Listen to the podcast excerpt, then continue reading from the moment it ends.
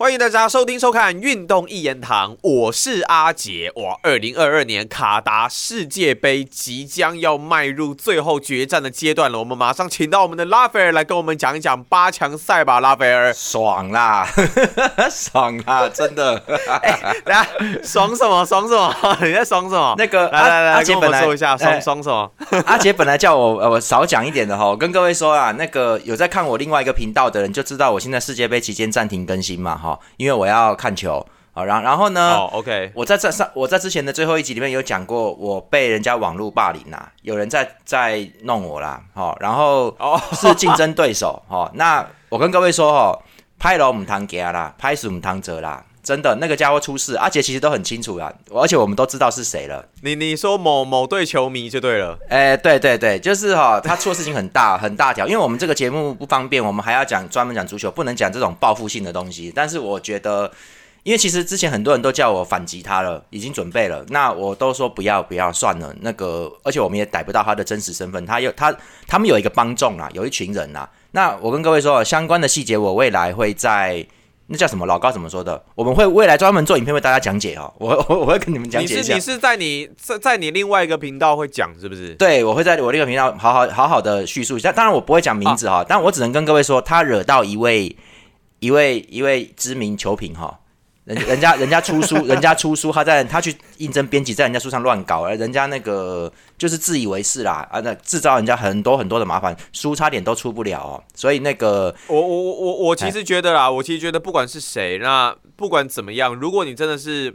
领人家薪水，然后人家指派你做工作的，还是我只能说了，好好的把工作做好。所以呢，我们现在就好好的来把我们的工作给做好，来讲一下世界杯的八强决战。啊，如果你你想要知道拉斐尔刚刚讲的那件事情的话，记得去看拉斐尔试点，哦哎对拉斐尔试点的这个频道，对那个上面会讲吧，对吧？对吧？对，因为我跟各位说一下，那个其实是讲给比较清楚情况的我的几个铁粉跟我有联络的人讲给你们听的，这是麦克斯嘛哈，那个阿姐，根据你的了解，这个人应该是会被完全封杀掉，对不对？以我在媒呃之前在媒体界啦，当然如果知道这个人是谁，然后有做过这一些事情的话，确实啦，生存会比较困难一些些。对对，所以跟各位说，就要做好事，常拜拜，像我一样多烧香，知道吗？就就就以和为贵啦，以和为贵。没有没有，很少有人很少有人很少有人报应这么快的，真的。他大概欺负，大概整我半年有，大概。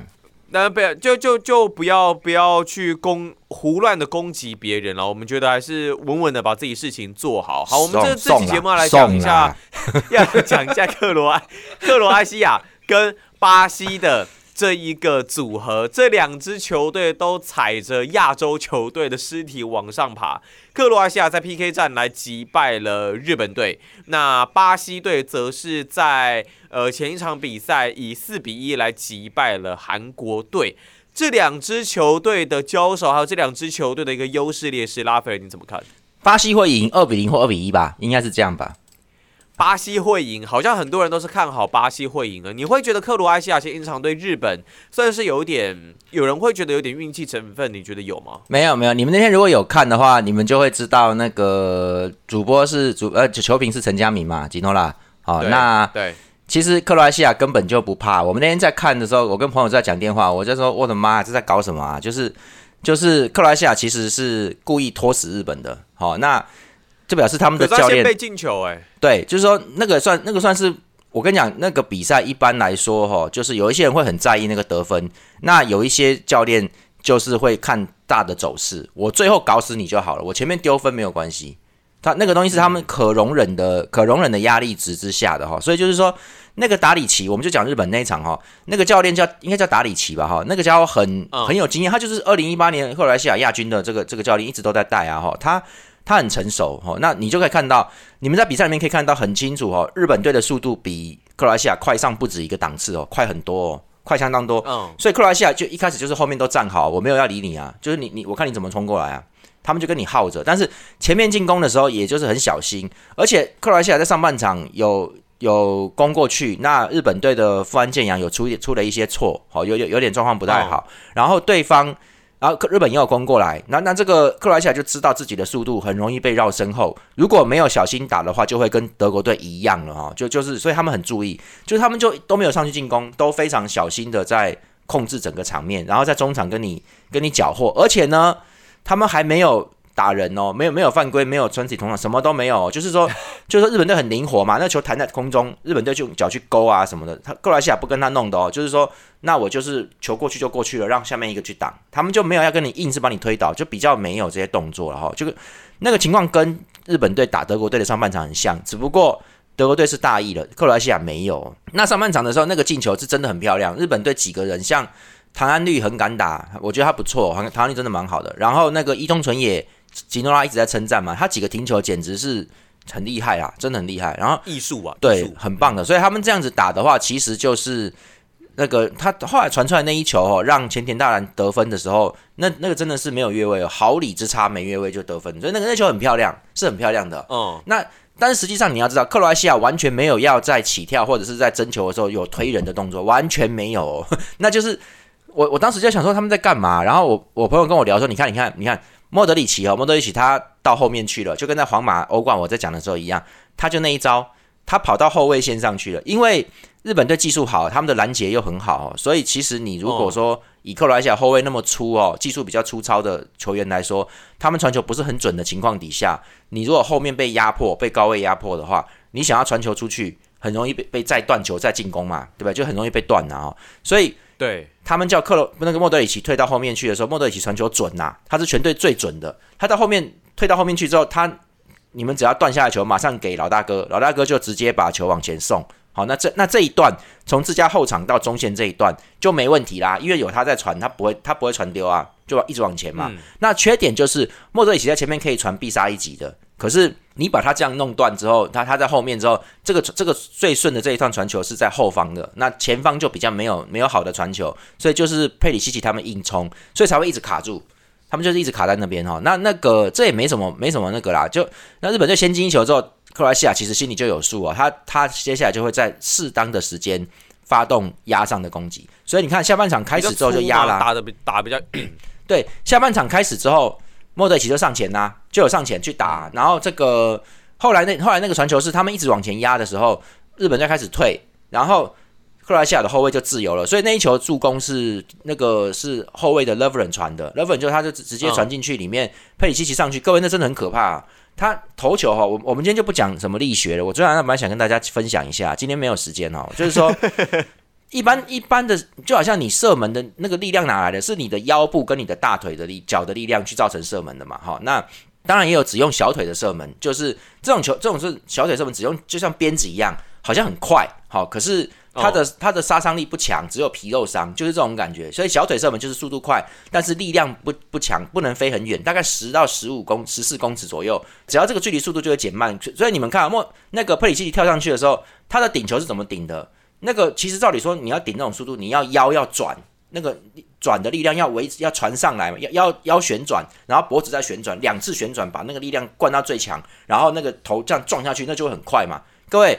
佩里西奇没有诶，他只是跨一步跳起来，几乎是在原地起跳的，然后他就转身一下。干你男的球有多快啊？很靠背了，超快的，很快啊！你你很你很难想象是头锤诶，对啊，很难想象是头球这样。他好像是用手丢的嘞，好像是用手丢棒球、丢网球。你有没有注意到那个球很快，就没办法接啊？所以我一看就说：干你娘是杀小。我朋友说：那个这就叫人种不同，真的那个品种不一样。人家东欧人那个力量之大，我跟你讲，就是。就是超大的，你要用拳头打他，他只需要呼你巴掌，你就昏倒了。你拳头打他都不会怎么样，他呼你一巴掌扫过去，就是用手背扫一下你就昏倒，那力量太大了。所以日本人又偏矮哈。我跟各位说一下，我们顺便带一下日本队哦，就是说日本队，我之前就有讲过嘛，我们上集就讲了嘛，就是这个日本不行啦，我们不是讲过吗？对不对？那。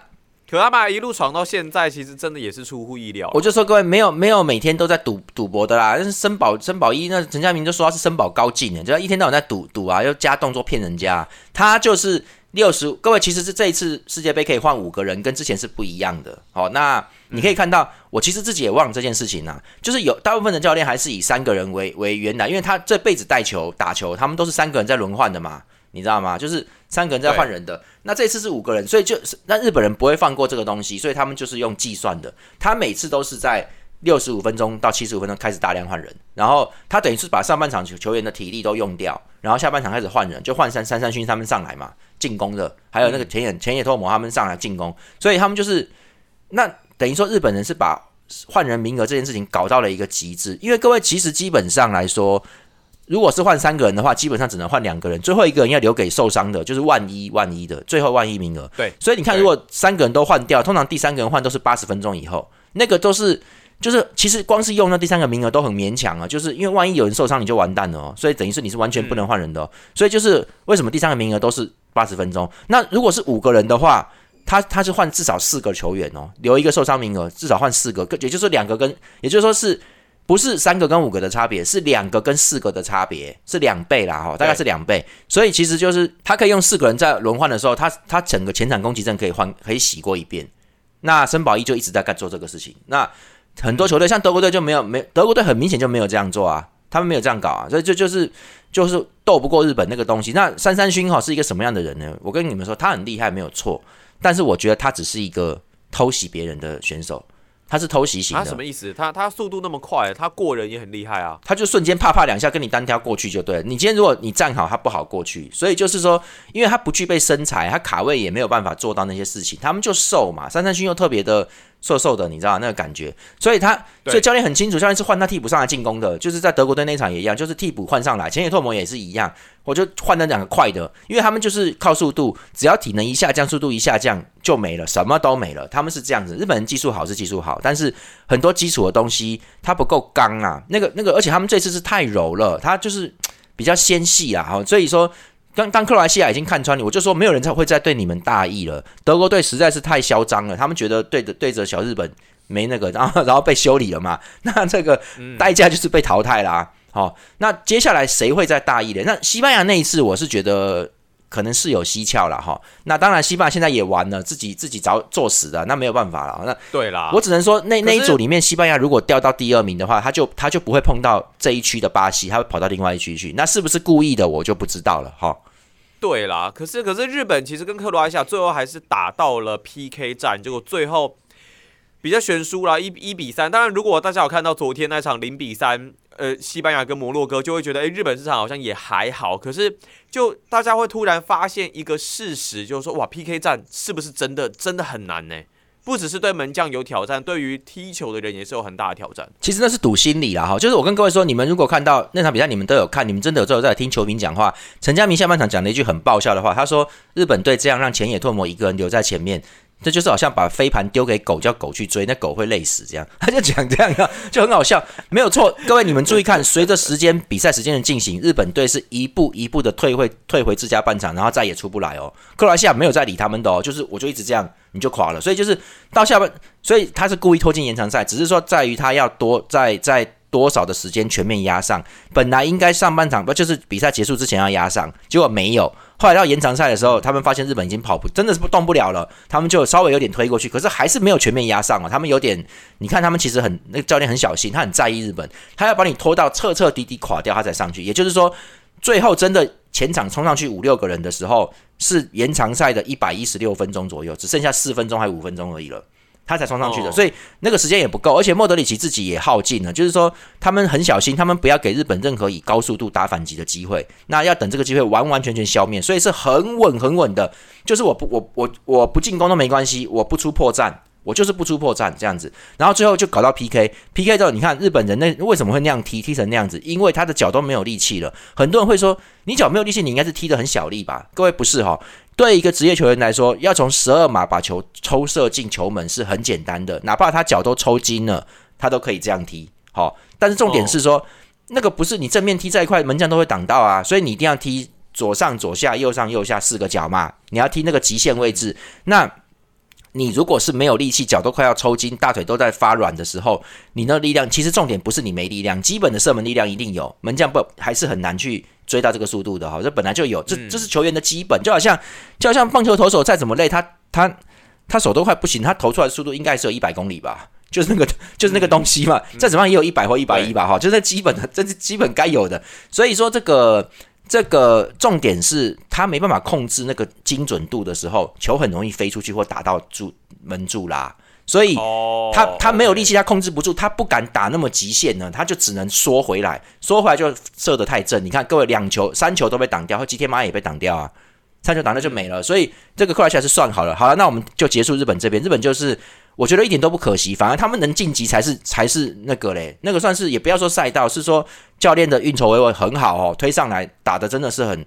呃，我之前我我也要向森保一道歉，跟日本队道歉，对不对？他们确实打的比我想的要好，这是事实。只是说意料之外啦，其实确确实是意料之外。只是说这个赌徒高进呢很会赌啦，但是你真的不能再赌下去了。你的这个极限是在这个位置上面，就就你对你对着克罗埃西亚，他就是不给你赌，就是好像玩牌一样，就是他就是每次都是拿到 AK 不赌是棒槌，对不对？刘德华，那那个对方对方就是玩那个，他只有拿到好牌的时候，他才会跟你 all in，他就一把一把 all 你 all 你慢慢慢弄你就对了。那你你不跟，你就会输你的基本注嘛，他就跟你玩到比赛结束你就死了，因为你他的注码又比你大。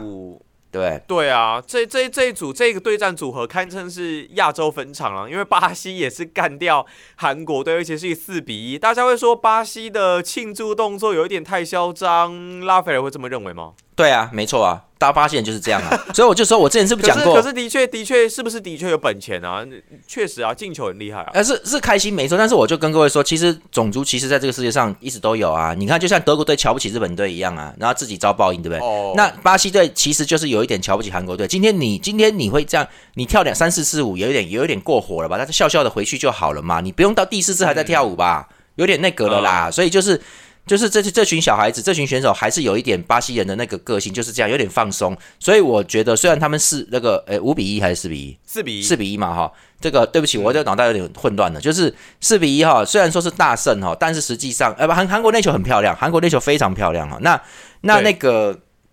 我觉得巴西队那个跳舞动作是一个非常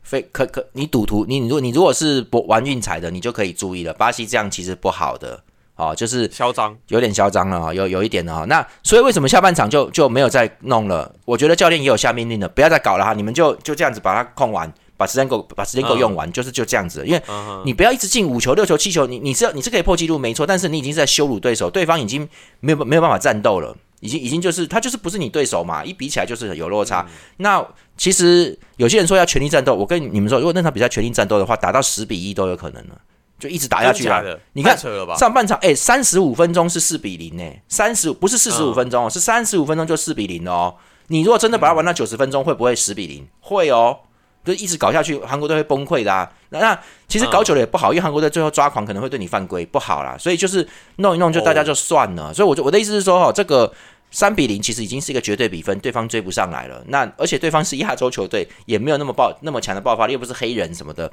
弄不到你了啦。那韩国队也算很有品，他们没有犯没有什么在犯规。你们注意看，他们一开始其实他们一开始就已经认输了，因为如果真的有胜算的话，韩国队会会打得很粗野。会上去弄，会跟你拼的。对他们没有嘛，人家就知道说我们，那我们用战术好好打，那不要不要打脏球了，算了啦。所以就就大家都是算了的话情况，你不要把人家打翻。对，所以巴西队那样庆祝是有一点，前三球这样庆祝我都觉得可以，到第四球你还这样子哦，就有一点过了啊，有一点 over 了哈。那那巴西面对克罗埃西亚呢？这个还是我觉得是巴西会赢，因为以现在这个八强实力来说。巴西还是最那个的。那克罗埃西亚最大的问题在于他没有没有厉害的前锋啦，他真的攻击手就只有佩里西奇一个，他只有那一支而已。所以从 Manzu Manzukic 之后，对，所以佩里西奇已经连战好几场了哦。那克罗埃西亚人一向就是就是他就上场，他就能打就一直打哦，他是打到力尽为止的哦。那差别只是在于力尽跟抽筋啊，所以所以他不是说会有保留什么的哦。这个教练一直都有在用他。那今天还是对着巴西再这样干的话，呃，我觉得他们。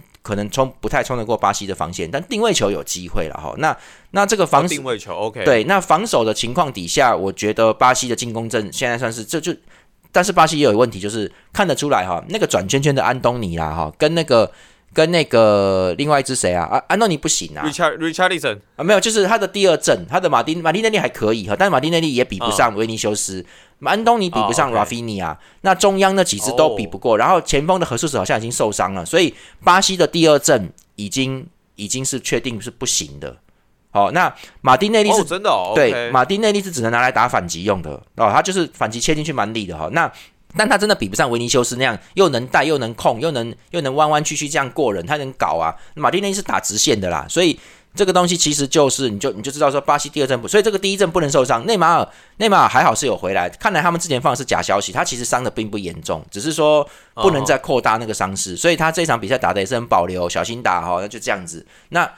我觉得如果他接下来他他对着韩国是有很大很大的休息的哈，那克罗埃西亚这个这个延长赛其实他有累到。他有他有累到，当然也不是说真的有在拼来拼去的那一种，但是你就是跑了一百二十分钟嘛。这种情况下，你对到巴西哈，对他对克罗西亚，而且克罗西亚已经不是四年前那个有 Mandzukic 他们的这种这种选手了，已经不是了哈，就是他们他们比四年前弱啦，他们比四年前要弱，所以就是跟巴西这个比四年前要强的球队来说的话。其实是有会有差的，所以巴西还是占据蛮大优势。我觉得应该巴西小心一点，二比零啊。那如果克罗埃西亚能追求，就二比一，应该是传统比分才对。如果如果克罗埃西亚真的要抓巴西的一个点，然后来取胜的话，这个点，拉斐尔，你觉得是是是哪一个名词？